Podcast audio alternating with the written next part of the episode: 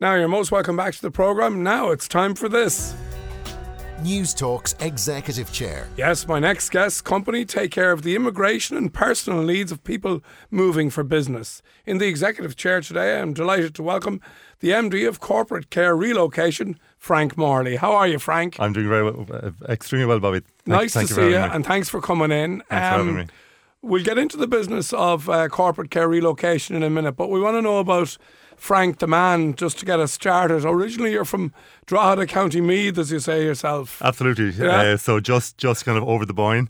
Uh, my dad was with the ESB, so we kind of moved as as as like kids, kind of quite a bit, you know. Okay. So moved fr- uh, from Drogheda to Cork in 1981 when I was when I was 15.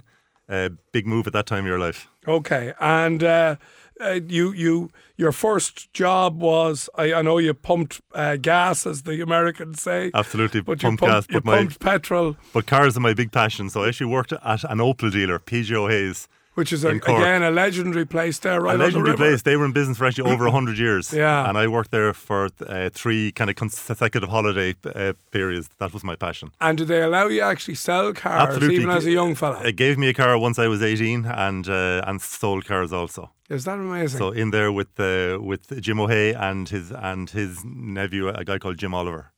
so So, they were they were they were really they were like good mentors in in my in my kind of junior years. And I think, Frank, would I be right in saying if you learn how to sell cars, and we were talking to the car dealers earlier on, Right. but if you can learn how to sell cars at an early age, I would suggest Absolutely, that's I think- an education in the school of life. I think if you can be a credible car sales guy, you can probably be a pretty much credible a- anything, you know.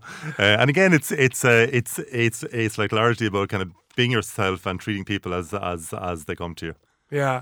Now, now you had a, a corporate career then. Um, again, tell us a little bit about I did, that. yeah. So I qualified from UL in 1987, and I went to work for Digital Equipment, Yeah. which at the time was one of the big multinationals in in sort of Ireland.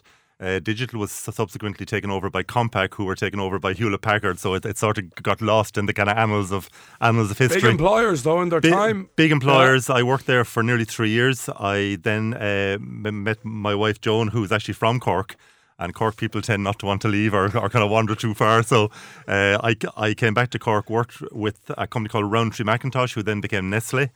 Uh, stayed there for three more